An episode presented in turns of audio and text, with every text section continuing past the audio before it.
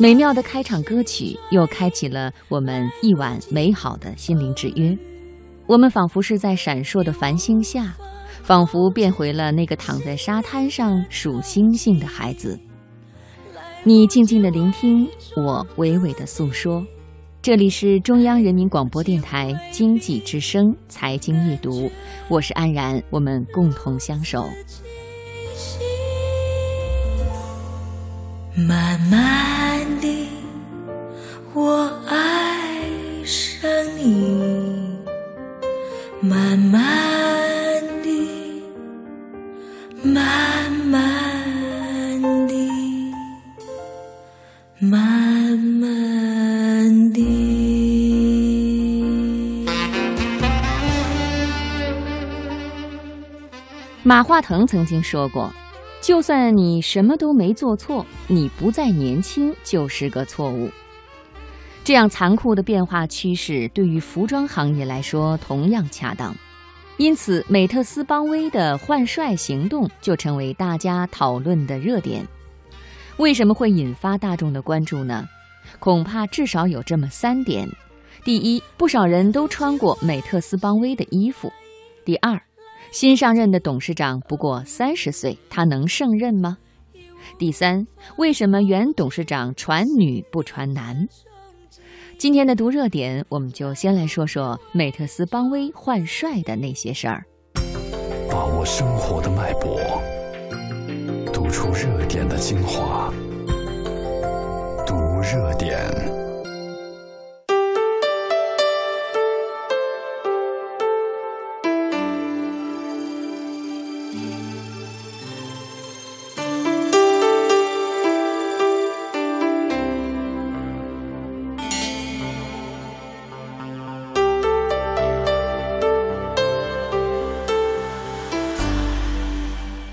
上周一，美邦服饰发布了一条重大人事公告，公司创始人周成建辞去所有职务，新的董事长由周成建年仅三十岁的女儿胡佳佳担任。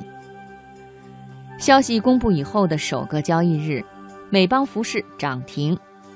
网友调侃说，资本市场哭喊着要给美邦服饰的老总送去十几个亿，希望新总裁能把自己打扮时尚点儿。为什么呢？我们来看美邦新总裁的日常照。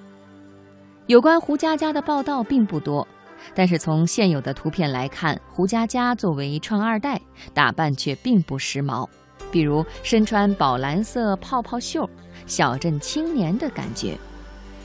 为什么要让年轻的子女接任呢？在十一月十九日的二零一六世界浙商上海论坛上，周成建似乎就已经释放出了一些信号。他说，我们的子女才是真正新时代的新生力量，他们普遍都受过高等教育，有海外留学背景，兼具全球化视野和国际化专业能力。他们在新时代中成长，是互联网化新商业文明时代的原住民。他们掌握时代脉搏跳动的节奏，更容易懂得新时代的消费者诉求。相对于父亲周成建的艰苦打拼，胡佳佳的人生经历顺风顺水。按公告披露的资料，胡佳佳一九八六年出生，研究生学历，二零一零年毕业于阿斯顿大学市场营销专业。二零一一年取得伦敦马兰格尼学院时尚营销硕士学位。二零一一年至二零一六年，在公司曾任职于总裁办公室、美特斯邦威鞋类开发营运部、品牌营销部、战略发展部。值得注意的是，胡佳佳的丈夫宋伟在这次美邦服饰的公告中被提任美邦服饰副总裁。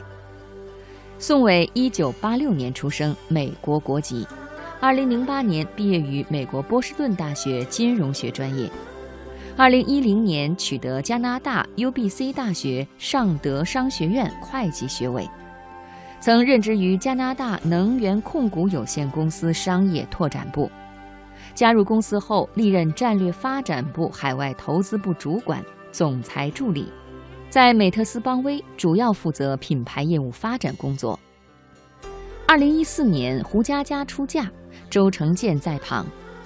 除了胡佳佳夫妻档，美邦服饰披露的公告还显示，周成建的儿子胡周斌也将出任美邦服饰总裁助理，负责互联网与创新业务发展工作，任职期限至第三届董事会届满。